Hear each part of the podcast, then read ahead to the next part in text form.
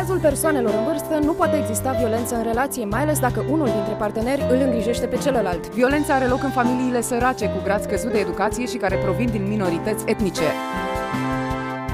E oare un mit? E oare un fapt?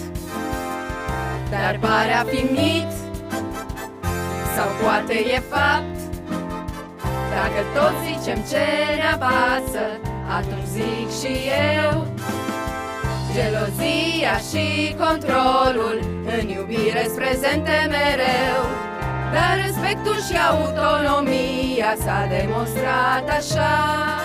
Sunt semne că ai o relație solidă și serioasă, da.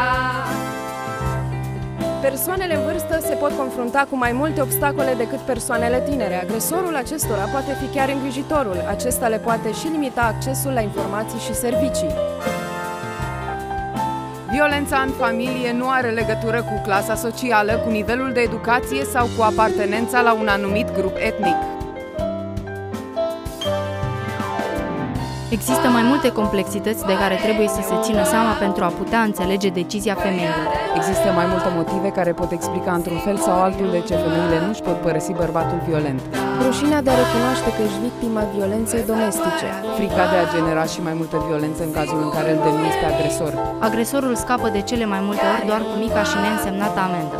Dependența economică este un alt factor foarte important. Lipsa centrelor de adăpost permanent, mai ales în mediul rural. Lipsa unei rețele de susținere și ajutor reciproc.